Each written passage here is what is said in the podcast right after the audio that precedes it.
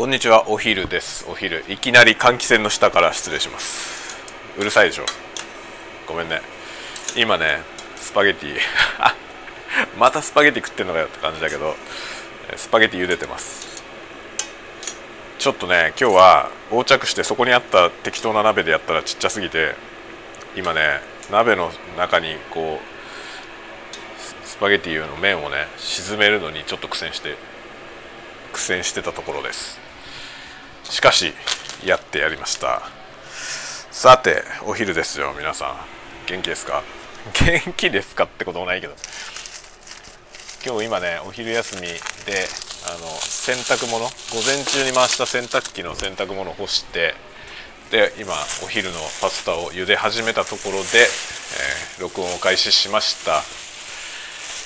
元気ですか皆さん？あのね今朝ねスパゲティあのパゲッティの麺を茹でる時に塩を入れるじゃない。でその塩を入れるのはどんな効果があるのかみたいなことを実際に検証してみたみたいな記事が上がってて結構タイムリーだなと思ったんだけど結構面白かったのがねそのパスタのね茹でる時に塩を入れるのはなんか腰を強くするだとかなんかそういう意味合いがあると言われているがそれは本当かみたいな趣旨の企画だったのよ。そんなこと言われてんのと思って。僕はただ味付けのために塩入れてると思ってたのね。塩味のために入れてんじゃないのって僕は思ってたんだけどなんかそこにはそんな効果があるって書いてあってあるあるとされてるけど本当にそんな効果があるのかみたいなこと書いてあったんだけどなんかねそのやっぱりそのその記事にもそのねそんな効果を得るためには大量に塩を入れないとダメでなんか通常のねその料理で使ってる程度の塩加減だと塩味をつけるぐらいの意味しかないみたいな結論になってたんだけどさいやそうでしょと思って。味付けのためにやってると思ってたよ僕は。違ったんだねと思って。それは面白かった。なんかそんな記事を読みました。ただね面白かったのがその記事で検証してたので面白かったのがね塩を入れないお湯で茹でた時とその塩を入れて茹でた時でそのねその後その茹で上がった麺を置いといてね時間経過とともにどうなるかっていうのをやってみたらそのねなんか塩を入れた方の麺の方が伸びやすいんだって。ブヨブヨになりやすいみたいで。だから時間が経った場合は塩入れないで茹でたやつの方が美味しいみたいな結論になっててそれは結構面白いなと思った。あと塩味をつけるんだったら普通に茹でて塩茹で上がった麺に塩混ぜた方が同じ塩分量にするんだったら塩少なくて済むよって書いてありました。まあそりゃそうだよね。当たり前っちゃ当たり前ですよね。これだって茹でてる場合のこの塩はさ入れた塩のもうごくわずかな量しか口に入らないもんね。ほとんどはこのお湯の中に溶けてるわけだからさ。まあそんなようなことを書いてあって面白かったですね。でもさ結構そのスパゲティ系の料理ってねこの塩でパスタ麺を茹でてそのそのこのお湯をさ茹でてるお湯を料理に使ったりするんだよね結構ね。ちょっとこれを入れて緩めたりとかするわけですよ。だからねなんかあながち無駄でもないというかなんだろうその塩分量的にはねあの直接塩振った方が少ない塩で済むよって言われてもじゃあそういうやり方にしようっていう感じではなくてこの塩塩水はちょっと使うんだよねみたいな感覚ではありますね。ちょっと面白いよねそういうのね。タイムリーでしたなんか。ちょうど毎日のようにね毎日のように僕はスパゲティを食べてるので。ああそうなんだと思って塩茹で。まあ塩茹では僕の思ってた通りだったけどね。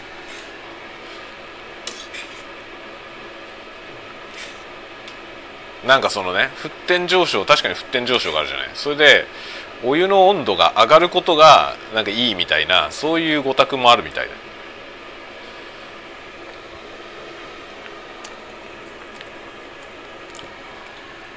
でもこういうのって何でもそうなんだけどさそのそれが本当に効果があるかどうかっていうのねっていうのを追い出せばなんかほとんどなかったりするじゃん。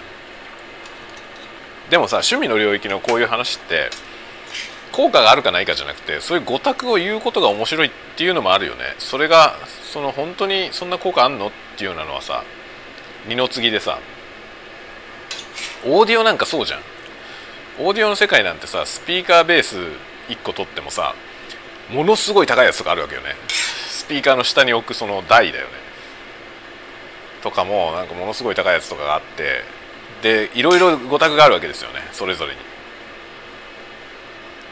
ケーブルとかもさそのスピーカーケーブルもちろん電源とかね電源に至るまで全てちゃんとやってさで音がね変わるっていう話あるじゃないであれはさなんかその実際に多少変わることはあるだろうけどさ値段ほどの差があんのかっていう問題はあるよね。ほとんど気のせいなんじゃねえのっていう領域もあるじゃない？例えばそのスピーカーベースみたいな話はさスピーカーベースで何をするかっていうことまでこだわるんだったらそもそもその後ろの壁はどうなってるのかとかの方が効果がでかいわけでそのスピーカーベースこだわってるのに置いてる場所の壁はね自宅の普通の壁だったりするっていうさその前にまず壁を吸音したらっていう話だったりするじゃん。で結局そのああいうのって実際の効果を期待してるわけじゃなくてさその語卓を言うのが楽しいっていうさ趣味の領域で。っていう話はあるよね。ケーブルもそうだよね。ケーブル系の話はさ。確かにケーブルもねバランスケーブルとバランスじゃないケーブルはもうその外部ノイズの拾い方が全然違うからそれは効果があるんですよね。明らかにバランスケーブルにした方が効果はあるけどそのバランスケーブルの良し悪し質の良し悪しっていうのはよほどの安物じゃない限りはあんまり変わらない説あるよね。僕が今使ってるあの ASMR 録音する時に使ってるマイクのケーブルはマイクケーブル高すぎてさ 高すぎるからあのあれなんですよ。最上っていう安いね安いけど質のいいケーブル。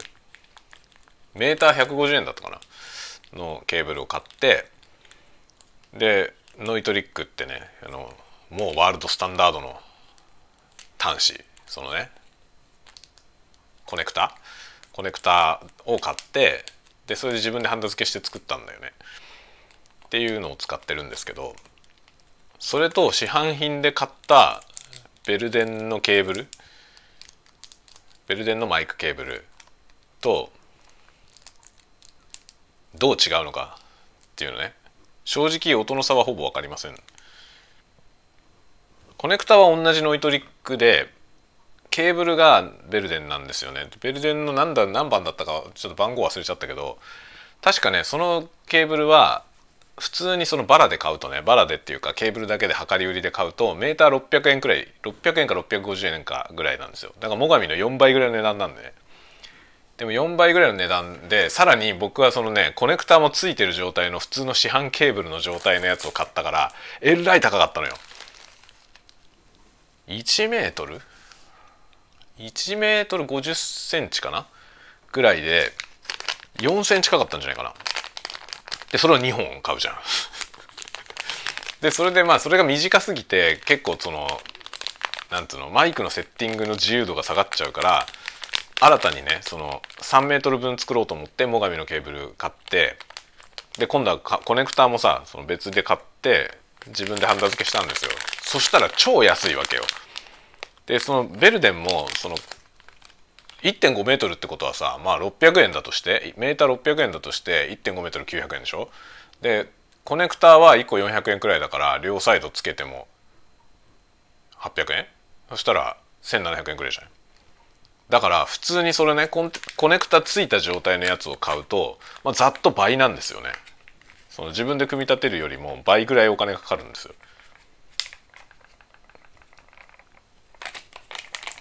だからもうねもう今後マイクケーブルは全部自作。自作っていうかまあケーブルとコネクタを買ってきてつなぐだけだけどさ。そんなのを自作っていうのはなんかなんだなとは思うけどまあ自作パソコンとかだってね部品を組み立てるだけのことを自作って言ってるからまあいいかなと思うけど、まあ、ケーブルをね自作するという領域ですよ。でもそれはねちょっといろいろ考えた考えたっていうか調べたんだよね。であの YouTube でさ YouTuber のあの人なんだっけおかしんチャンネルおかしんチャンネルって僕は結構好きなあの音響のチャンネルがあるんですけどそのねおかしんさんはレコーディングエンジニアかなんかなんですよね。でその自分のいろいろやってきた経歴経験をもとにいろんな話をしてくれてるんですよ。でそのね YouTube でケーブルは最上でいいって話をしててなんかその自分もねそのケーブルにいろいろこだわっていろんなケーブル使ってやってみたけど結局最終的に最上でいいみたいな。その確かにねもっと高いケーブルを使って音は変わるんだけどそのかかる手間とか金のねさほど変わんない。それほどの違いはないっていう結論でなんかもう最上ならいいんじゃないっていうことを言っててあそうなんだと思って僕はそれで それを真に受けて、まあ、そのままね最上のケーブル買ったんだよ。でも最上のケーブルを買ってしかも3メートル3.5メートルかな？7メートル分買って半分に切って使ったから3.5メートルですね今。でもともとの1.5メートルのベルデンのケーブルとそのね3.5メートルの最上で作った僕がハンダ付けして作ったケーブルと差し替えてで聞き比べても分かんないんですよ差が。それはね分かるような環境じゃないからなんだよね。そもそも僕の家はレコーディングスタジオみたいなことになってないしあのオーディオインターフェースだってそんなに高いやつじゃないし再生してる環境とかもそんなにいいわけじゃないですしかも録音する環境もねあの部屋が完全にその吸音されてるわけじゃないしよりいい環境にしようとは努力はしてるけどそんなマックスじゃないわけですよ。でそのマックスじゃない状態でケーブルにいくらこだわったところで大して関係ないですよね。多分極限までちゃんとやってその上でケーブルにこだわったらきっと違うと思うんですよね。150円メーター150円のケーブルとメーター600円のケーブルは音が違うと思いますけど正直僕の今の環境では分かんなかったそのしかも長さが倍以上になってるのにそれによってね音質は下がってるはずじゃん下がってるはずだけど全然聞き比べても分かんない。そのベルデンで録音した音とそのね最上で録音した音と聞き比べてもデジタル録音してね同じ環境それ以外全部同じ環境でケーブルだけ差し替えてね録音し直しても正直分かんないんだよ。で分かんないってことはどっちでもいいってことじゃん。そしたら安い方でいいよねっていうね。そういう感じ。そういう感じでケーブルは僕は最上にしてますね。まあおかしんさんがおかしんさんが最上でいいって言ってたから。っていうのが一番大きな理由だけどね。僕は正直、まあ、僕の耳じゃ分かんないかもしれないしその差がね。っていうのがあってね今そういうふうにやってますね。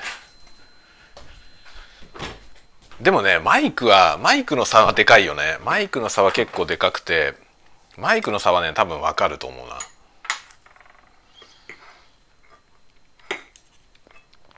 結構同じマイクでも全然違うじゃないその特に YouTube でさ同じマイク使ってる人多いからそういうので同じマイクの人のやついろいろ聞くとね同じマイクなのに全然違う音で撮れてるよね。だからあれ人人によって撮り方が違うからさ。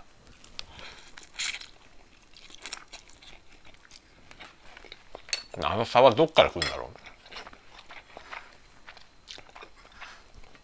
そういうのがね今もっか僕のテーマですね。研究テーマ。研究とか言うとね大層な感じだけど単なる趣味だけどね。まあ楽しいよねこういうのが。カメラもさ正直正直なところねもはや結構すごいじゃない？どんなカメラでもさ安いカメラでも。正直そんな変わんないよね。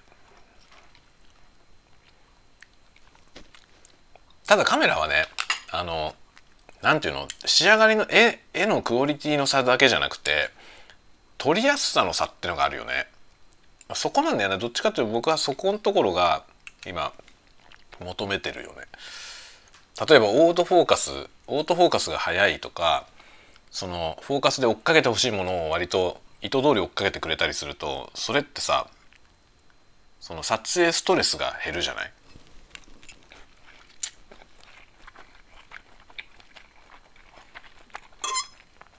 そういうことはちょっと求めてるよね。だからそんな最高峰のカメラじゃなくていいんだよね。いいんだけど比べちゃうといい方が 欲しくなっちゃうのあるよね。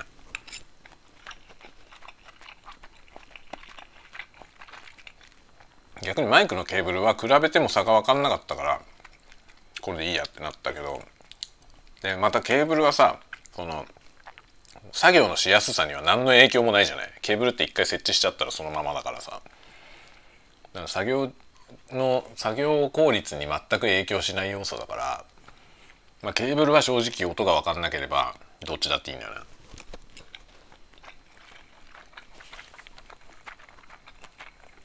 でもカメラはそうじゃないよね。仮にその撮影されたデータをさ2つ比べてね。でどっちがどっちのカメラか、まあ、言い当てられなかったとしてでもその使い勝手が違うなら結果が全く同じでもさなんか使い勝手のいいカメラの方がいいよねっていうのがあるよね。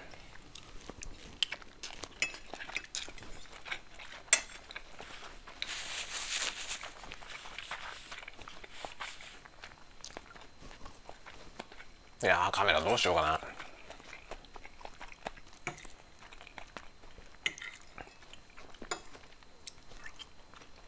いや明らかにね XXH2 はねやりすぎなんだよ。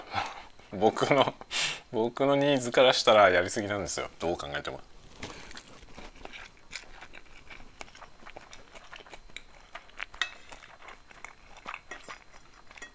撮影の腕前とかさ編集の腕前とかそういうことも含めても分不相応だと思う。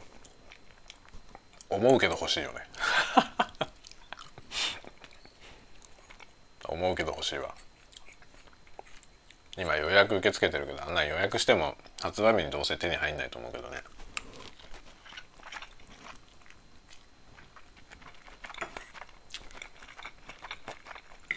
あれレンズキットは出ないのかな？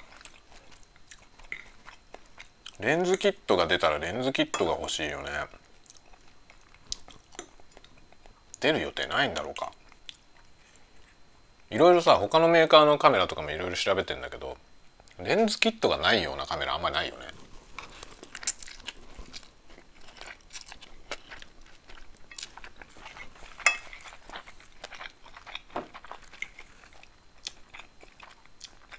パナソニックの GH5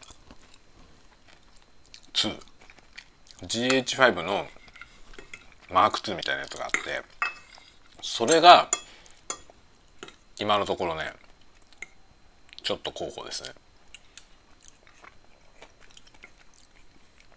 とても良さそうで値段がそんなに高くない。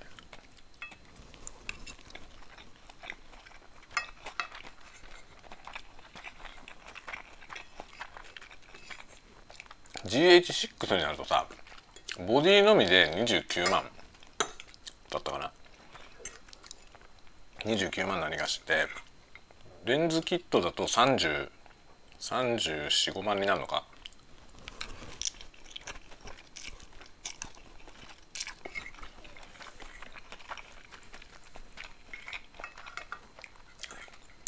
それでも XH2 よりはレンズ1本分ぐらい安いんだよな。GH6 ですら。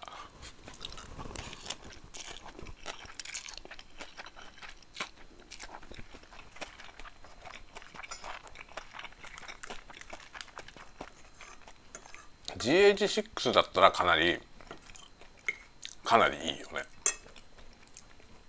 かなりいいんだけど GH6 に35万も出すんだったらもうちょっと頑張って XH2 欲しいよね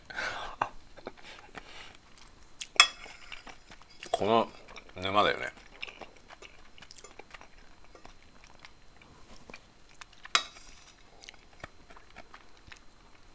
やっぱ動画はさパナソニックすごいのは撮影可能時間が無制限なんだよ。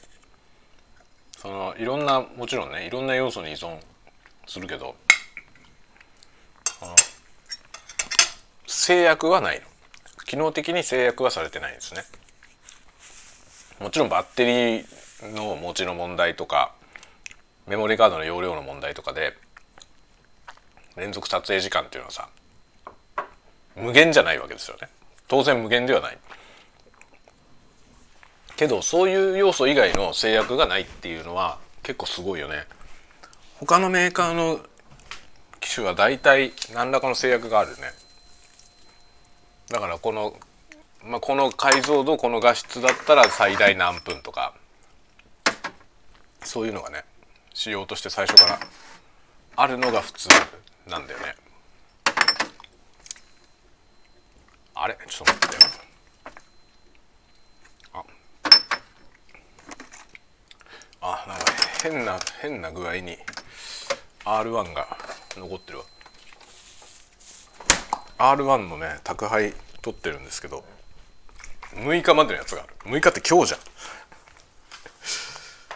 R1 今日までの R1 あるから飲んじゃおう。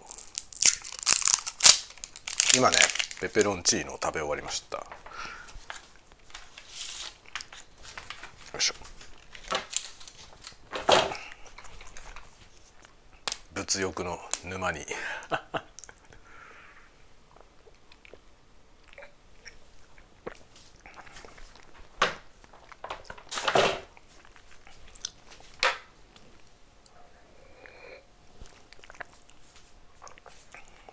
カメラな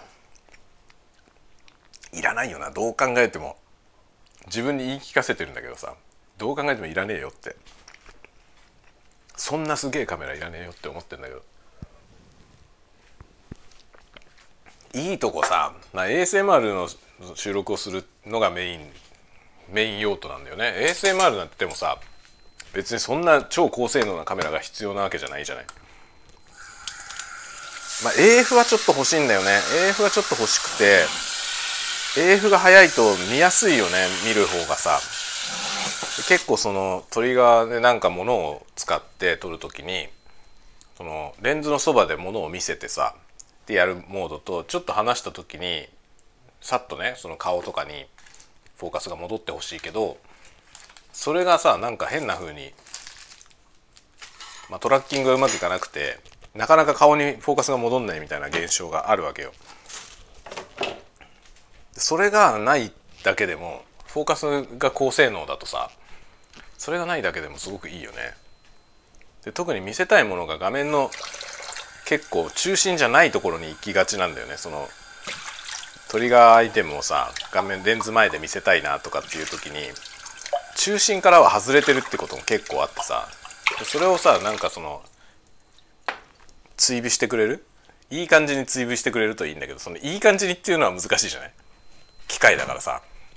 それが XH2 はさ AI 制御なんだよな。ディープラーニングのなんか AI がついてて AIAF になってて。それでなんかねきっとこれを追っかけてほしいであろうっていうね その撮影者の意図をいい感じに組んでくれるのよね。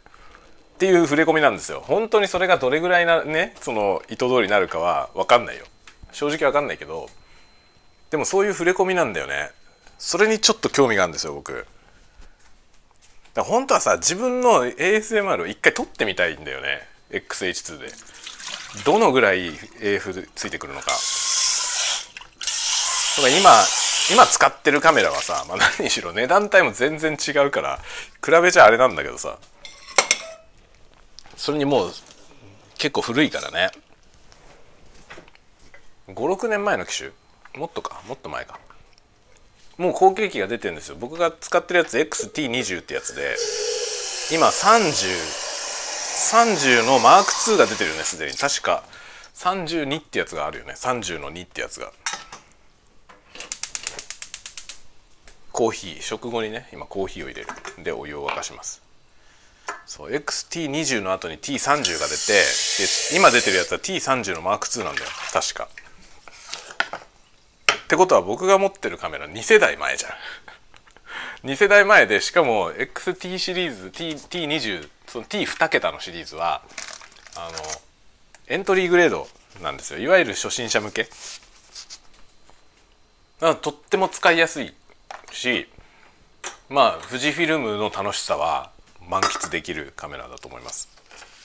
X マウントだしね。X マウントのレンズが使えるしフィルムシミュレーションとかついてるしね。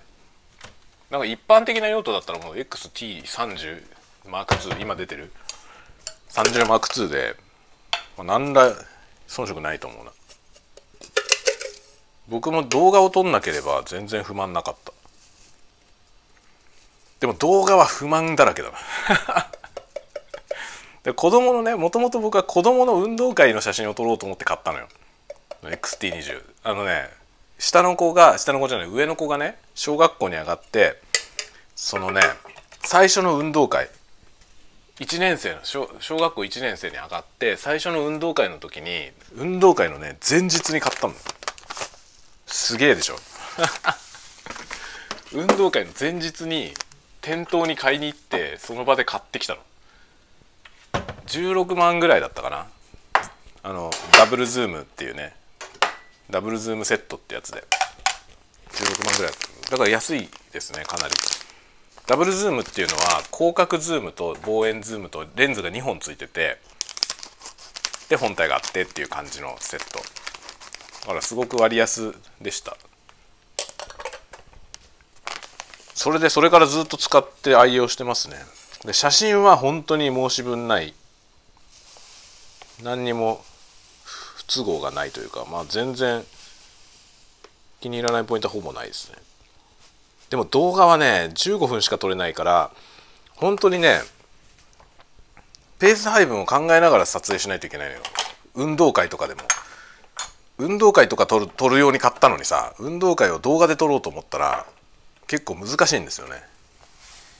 1種目が15分以上ある場合途中でカットしなきゃいけなくなるんだよ。でどこでカットするのかっていうそのねタイミングも難しいしね。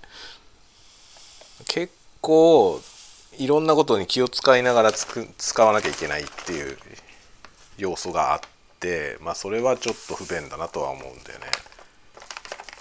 あとはねフィルムシミュレーションがついてて楽しいんだけどフィルムシミュレーションがね今ねもっといいのが出てんのよ。で僕のやつは古いからさその最近出た新しいシミュレーションのデータがないのよね。でそれをさファームウェアとかで更新できればいいんだけどできないんですよ。ファームウェアの更新できるけどそこにフィルムシミュレーションのプリセットが入ってないんだよね。だから新しいシミュレーション使いたかったら新しい機種を買わなきゃいけないんですよね。ここはさなんか富士フィルム考えてほしいよね。旧モデルで新しいフィルムシミュレーションのデータ使えるようにしてほしいよね。それは多分ファームの書き換えの時に一緒に突っ込めばできると思うんだよ。技術的には。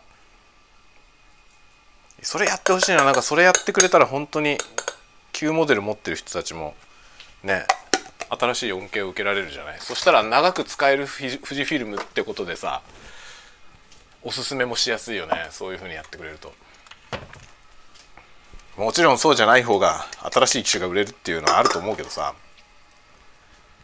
まあメーカーにしてみればジレンマだよね。自分たちの作ったプロダクトやっぱり長く愛用してほしいって思いはきっとあるじゃない作ってる人は。だけどさ新製品出した時に買い替えてもらわなくちゃ困るっていうのもあるんだよね。だ多分今回の富士フィルムのあの XT え XH2S はね過去のその富士ユーザーの人の買い替え需要じゃなくて新規の人向けなんだよな。過去でののモデル持っててあれに買い替える人っていうのはほとんどいないと思うんだよね。今 XH1 を使ってる人ぐらいだと思うけど H1 を使ってるような人ってもう多分とっくに他のカメラに行ってると思うんだよな。で T4 を持ってる人は乗り換えないと思うんですよね。T4 とだいぶ違うからね。ましてやプロ3とか使ってる人は絶対買えないじゃん。まるっきり違う方向だからさ。って考えるとあれはやっぱり新規顧客向けのモデルだよね。絶対ね GH GH5 とか今 GH5 とか α7-3 を使ってる人をターゲットにしてると思うんだよな。その辺を取り込みたいっていうことだと思うんだよね。GH5 使ってる人はきっと考えると思うなあれは。GH6 に乗り換えようかどうしようかっていうとこで結構二の足を踏んでる人がいるからその人たちに刺さるような気がするね XH2 は。なんかすでにもう発売日に供給できないかもってメーカーのホームページに書いてあったぐらい予約はガンガン入ってるみたいですよ。富士フィルムとしては成功って言えるんじゃない？富士のファンの人たちの反応はちょっと冷たい感じだけどだけど多分結果としては多分ね富士フィルム的には成功モデルになると思いますね。いやどうしようかな。どうしようかな。どうしようかな。本当に予算を倍増して買うか今ねそれを考えてるとこなんだよ。前にもちょっと話しましたけど僕はさ毎年毎年？違う2年おきにパソコンを買い替えてたんですよね。でもパソコンは趣味だからさあのどう考えても最近のパソコンって2年ぐらいで買い替える必要なんか全くないんだけど僕は2年おきに買い買ってんですよね。でサブスク的な発想で買ってて2年間のローン24回払いで買うんですよ。パソコンを。でちょうどね年始に1月に買ってんですよね。1月に24回払いで買って2年間支払う。で予算30万円ですね。30万円以下のパソコンを買う。っていう感じでね大体ね25万くらいでで自作で組むんですよ。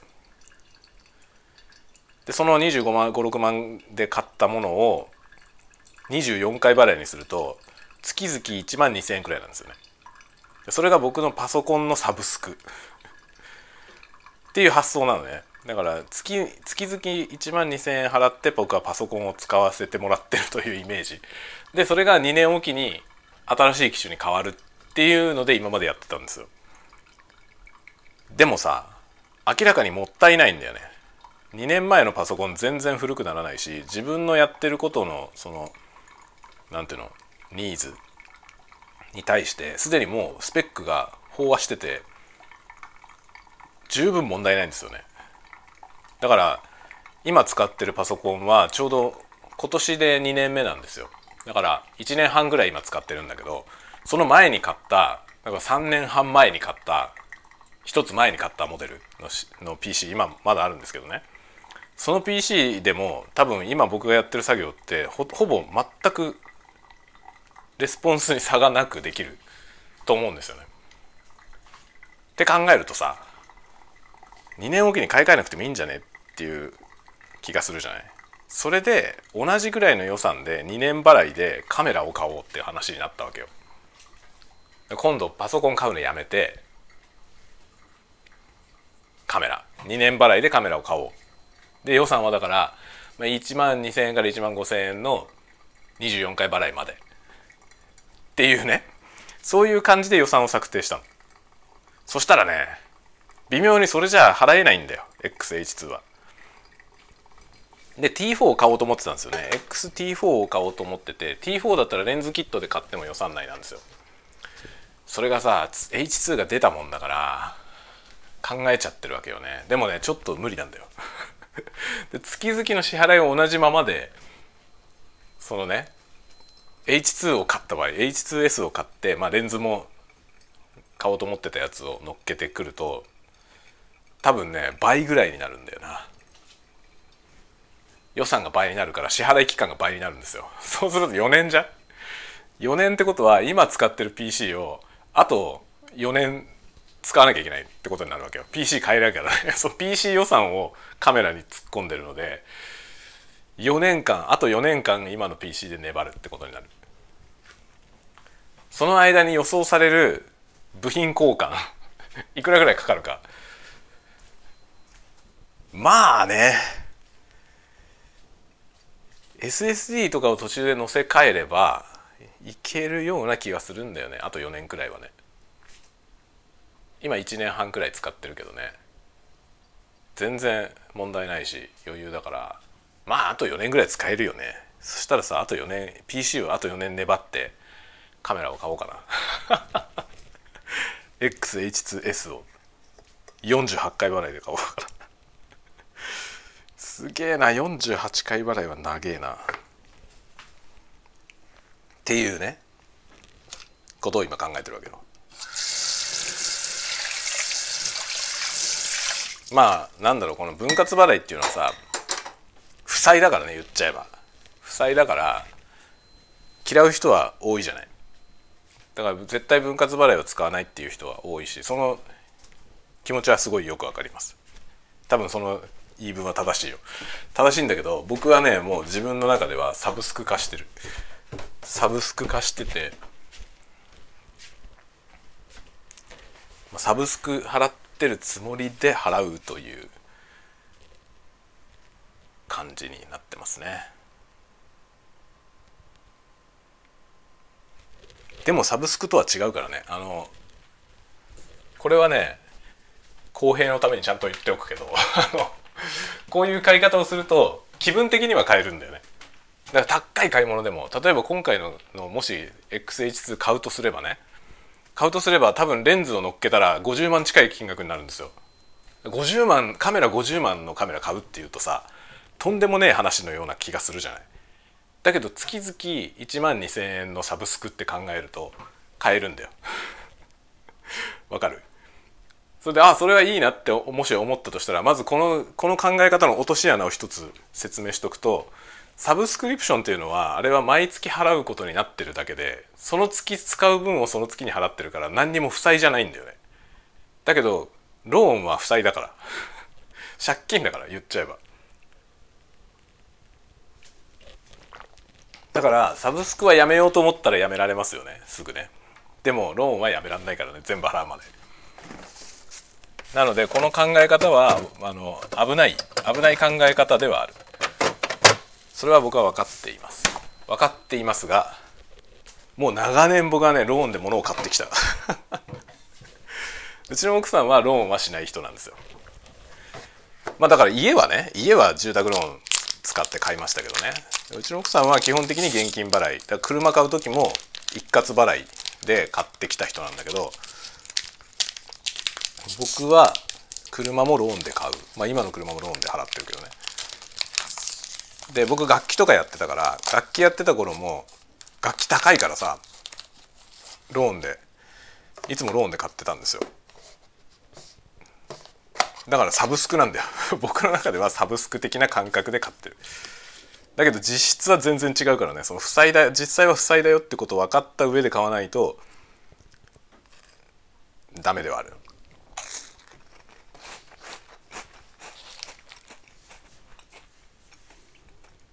まあなんか不安は煽ってもしょうがないけど逆になんつうの？あのあんまりね考えずに何でも分割払いで買う人を増やすのも違うと思うんで。一応公平のために。言っておきます。今ね食後のおやつ。これはねリッツクラッカー。知ってますか？リッツクラッカー。まあまあ知ってるよねリッツ。世界で売れている。クラッカー。リッツクラッカーってさ時々食べたくならない？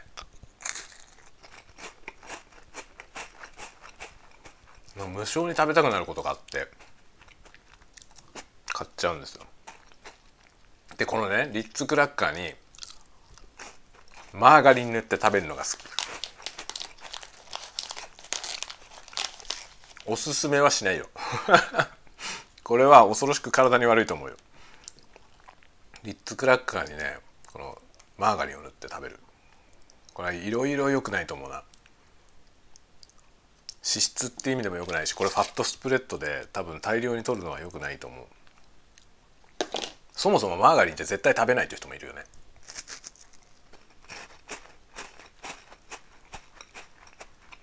だからおすすめはしないけどうまいよ。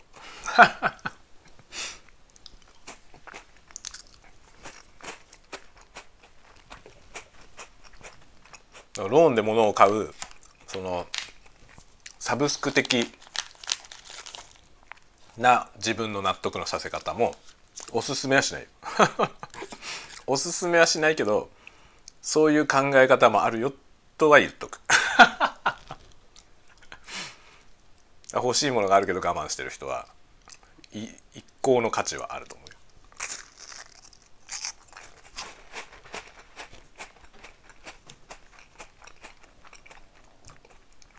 学生の時はもうほんとねみんなにぶっ壊れてるって言われてた。お昼休みにね学校のお昼休みにちょろっと電車で渋谷とかに出かけてってで楽器買ってきちゃう。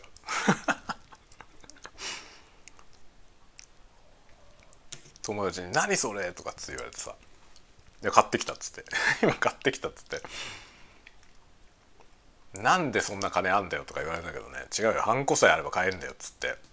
買ってましたね。買えないよ。ハンコさえあれば買えるわけじゃないよ。それは負債だから。ただの負債。でもね若いってのはいいもんですよ。19歳とか20歳とかの時僕そうやって物を買いまくってた。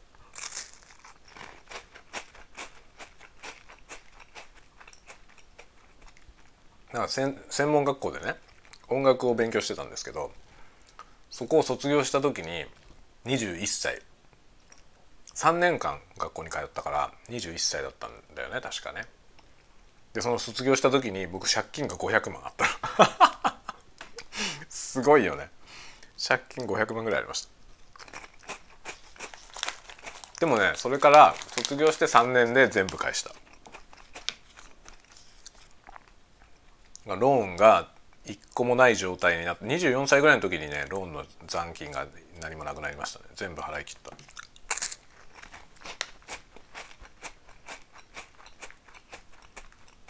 それで車買った。車も中古車で買って持ってたんですよ。中古車に乗ってたのね。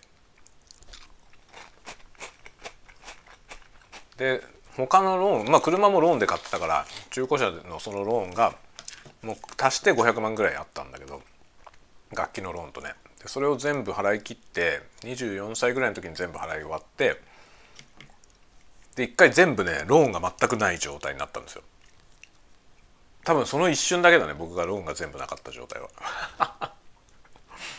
それで来月から定期的に支払うものがないってなった時に妙に不安になってきて何かローンを組まねばならぬみたいな。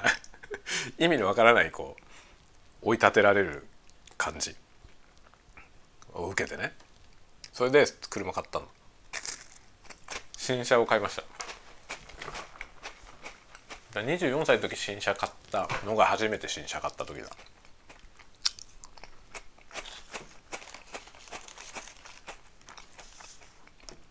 25になってたかなあれ。5になったかもしれないな。その頃はまだね神奈川県に住んでたんで。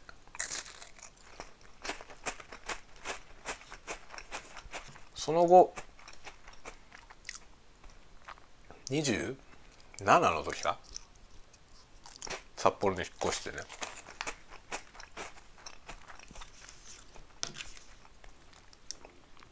あとはなんかねあんまりローンまあローンっていうかそのローン会社のローンじゃなくて今クレジットカードの分割払いをよく使ってます、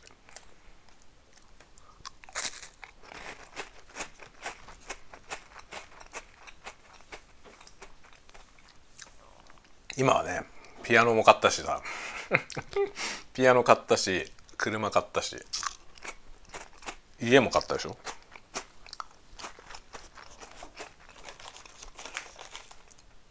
すごいねやばいですよ本当に。笑い事じゃないね。笑い事じゃないと思う。笑っちゃうけど。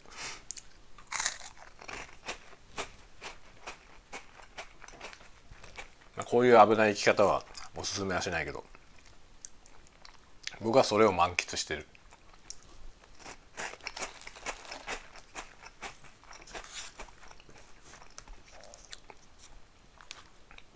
だよな本当やってることが。これもさなんか前にちょっと言ったけどねその学生の時に教わってたその先生がさまあそのエレクトリックベースの先生なんだけどねその先生がすげえ破天荒な人でその人がね金っていうのは使った分だけ入ってくるからだから収入を増やしたかったら金を使えって言ってたの。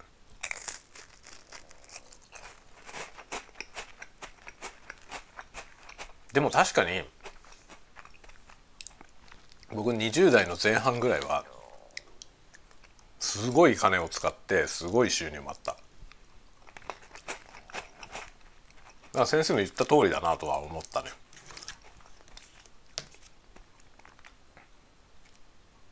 でもね、まあ、そうそううまくもいかなくなってきてさ 次第に。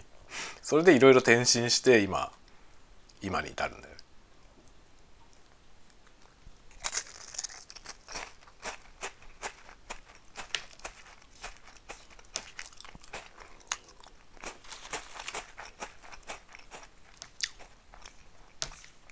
当初とは全然違う領域で今仕事してるけどそれはそれで面白いし紆余曲折。紆余曲折ある。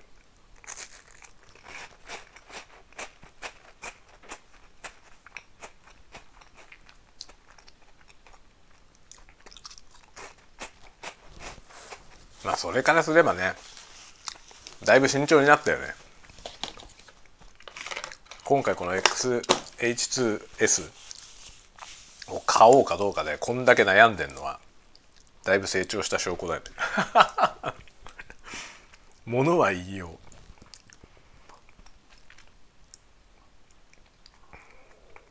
こういうなんかさ僕みたいなねアホみたいなことばっかり言ってるじゃない。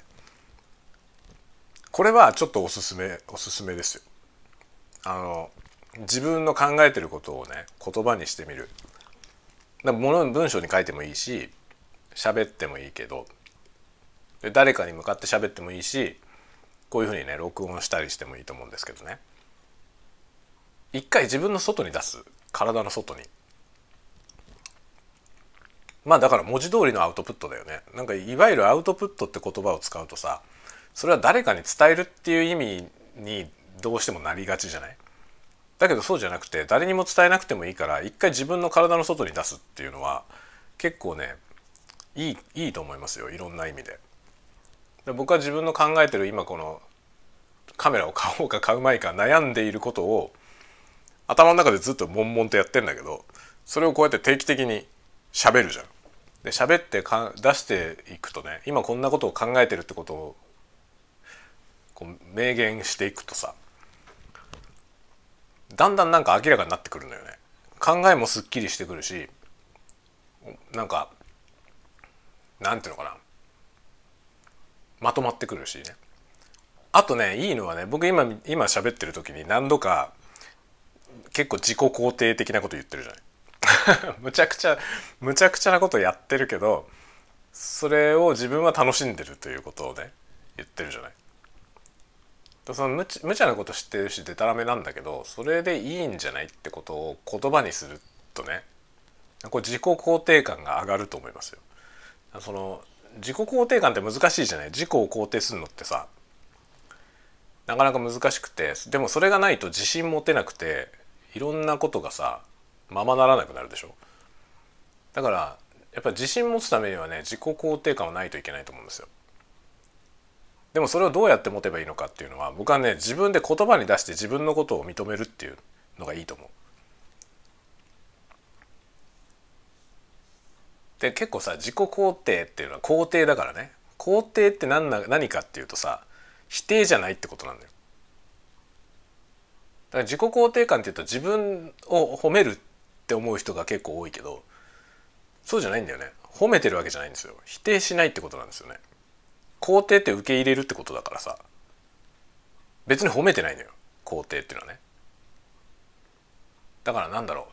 あの数直線。数直線で言うとさ否定っていうのはマイナスなわけですよね。負の負の領域。だからゼロ未満。ね小なりゼロですよね。で肯定っていうのはゼロ以上ゼロも含むんですよ。ゼロ以上が肯定。ゼロっていうのはフラットな状態ですよね。肯定してるっていう状態で認めているけど別に評価してるわけじゃない。高く評価してるわけではないわけですよね。だから褒めるとけなすとフラットがあるとしたらフラットは肯定の方に含まれてるんですよ。どっちでもないという状態。でね僕自己肯定のねポイントはこのねフラットの状態だと思うんですよね。自分のことをまずフラット否定しないってことですよねつまりマイナスではないマイナスの評価をしないってやるといいと思う何も褒めなくていいのよで自分自己肯定のつもりで自分のことを褒めちぎろうとしていくとおかしな方向に行くじゃん。でそれがさ素直にできちゃうとできちゃえばできちゃったとして変なやつが出来上がるでしょ。もう傲慢ってことになるじゃん。でうまくできない人の方がむしろ多くて自己肯定感のあんまり高くない人ってそもそも自分のこと褒めるようなことが苦手なんですよね。だからプラスにしようとして一生懸命やるとできなくてよりなんか自己嫌悪に陥っていくからそうじゃなくてゼロゼロ。マイナスじゃなくてゼロってこと。プラスでもないの。とりあえずゼロにしようぜっていうことね。自己評価をゼロにする。これがいいと思いますよ。だから僕みたいなこのたわごとをのたまった上でねすげえたわごとを言ってるけどまあいいよねってまあいいよねっていうのをそのいろいろたわごとを喋った後につける。こんなバカみたいなこと言ってるけどまあいいよねいいよねってつけておくとそこでフラットになるじゃない。アホなんだけどさアホなこと言ってるけどまあこここれでもいいよね。別に悪いことしてるわけじゃないしっていうね。危ない人生だけどね。そのね。ローンで物を買ってサブスクとかのたまってるのはやばいじゃん。やばいんだけどでもやばいこと分かっててやってるよっていうのを言ってだから大丈夫。大丈夫じゃないけどさ大丈夫じゃないんだけどそこにだから大丈夫だよねっていうのをつけておいてそうするとこういうたわごとでもねまあいいんじゃないのってことになるわけよ。なってないかもしれないけど自分の中でなってれば OK どうですか？どうですかってこともないけどね。なんかねでもこう自己肯定感皆さんのね自己肯定感が少しでも改善するきっかけになるといいなと思う思ってますよ。このアホみたいなラジオがね。こういうのを聞くことによってさなんかちょっとね考え方が変わってねなんか俺俺最高ってなんなくてもさ俺最高ってなるまではならなくていいと思うんですよ。なりすぎると危ない人になるからね 逆に。でもなんかフラットではあってほしいなって思いますね。なんか常にマイナスの方に自分を卑下しすぎてねマイナスの方にマイナスの方に行く人が結構いる見受けられる気がするんでそれはなんかあんまり良くないと思うんだよね。で結構さそれを言葉にする人多いじゃない。自分で言っちゃう。私なんてこうだからなとか。声に出しちゃう人いるでしょ？声に出すと結構確認されちゃうからね自分で。自分で口にしてそれが耳から入ってそうなんだよやっぱりそうなんだって思っちゃうからさ。そういう意味でもなんかそのそうじゃないプラスのことをねプラスっていうか、まあ、ゼロ。フラット以上のことを声に出した方がいいと思う。出しづらいと思うけどさ。謙遜の文化だからね日本人はさ謙遜の文化で対外的に謙遜するってことが美徳とされてるからさするじゃない。で別に謙遜はしていいと思うんですけどその謙遜しすぎてるとね常に謙遜して物事を喋ってるとその喋って耳から入るからまた確認されちゃうんだよどんどん自分の中で。でそれはただ謙遜だったはずのものが自己評価になっちゃうんだよ。本当は違うんだよね謙遜って自己評価じゃないじゃない。自己評価がゼロでもマイナスにして話すのが謙遜でしょ？そうやって謙遜してるうちにそのマイナスが評価になってきて自分の位置がそこだと思っちゃうんだよね。謙遜だけを口にしてるとね。なんか謙遜してしなきゃいけない領域はいっぱいあるからやるでしょ？必要に応じて謙遜しますよね。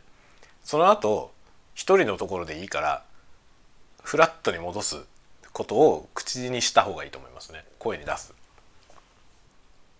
これはおすすめです。あのローンでサブスクとか言って買うものを買うのはおすすめしないけどこの自己評価をフラットにすることをね口に出して言うっていうのは結構おすすめ。これライフハックかもしれないよ。僕はこう音取るのが好きだからそれを録音してしかもまた聞くからね。そのこうやって喋ったことを後で自分で聞くんだよね。そうするとさ自分の自分が自分の声で自分のことを認める発言をしてるでしょ。それを耳から聞くじゃない？今度客観的に。言ってる時リアルタイムだけじゃなくて後でまた聞くでしょ。そうするとねなんかそれは自信の元になってきますよね。あんまり根拠がない根拠の乏しい自信だけどね。いいんですよ根拠なんかなくても。自信があれば。それもね行き過ぎると間違ったやつになるし、まあ、僕はもう間違ったやつになってる可能性もあるけどそれでもまあ自分はハッピーだよ。それが結構大事じゃない？自分がハッピーでいられることは。とても大事でなんかそれをねあの優先それを優先することはさあんまり良いとされてないじゃない日本では特に。自己犠牲みたいなものが美徳とされる文化だからね。で僕はそれはそれでいいと思うんですよね。ジャパンの美しちょっと操作をミスって 録音が途中で止まってしまいました。何の話だったっけ？ジャパンの美しさの話だよね。そう。だからいいと思うんだけどそれによって苦しんじゃう人が結構いるからねそれはなんかもうちょっとプラスに考えてもいいんじゃないかなっていうのは思うんですよね。というわけで今日はこれから午後の分のアイスコーヒーを入れて、え午後の仕事に入ろうと思います。ではではでは皆さんまた夜にでも夜はちょっとどうなるか分かんないけど夜やれればまたね、えー、どうでもいいお話をしようと思います。ではではまた後ほどまたね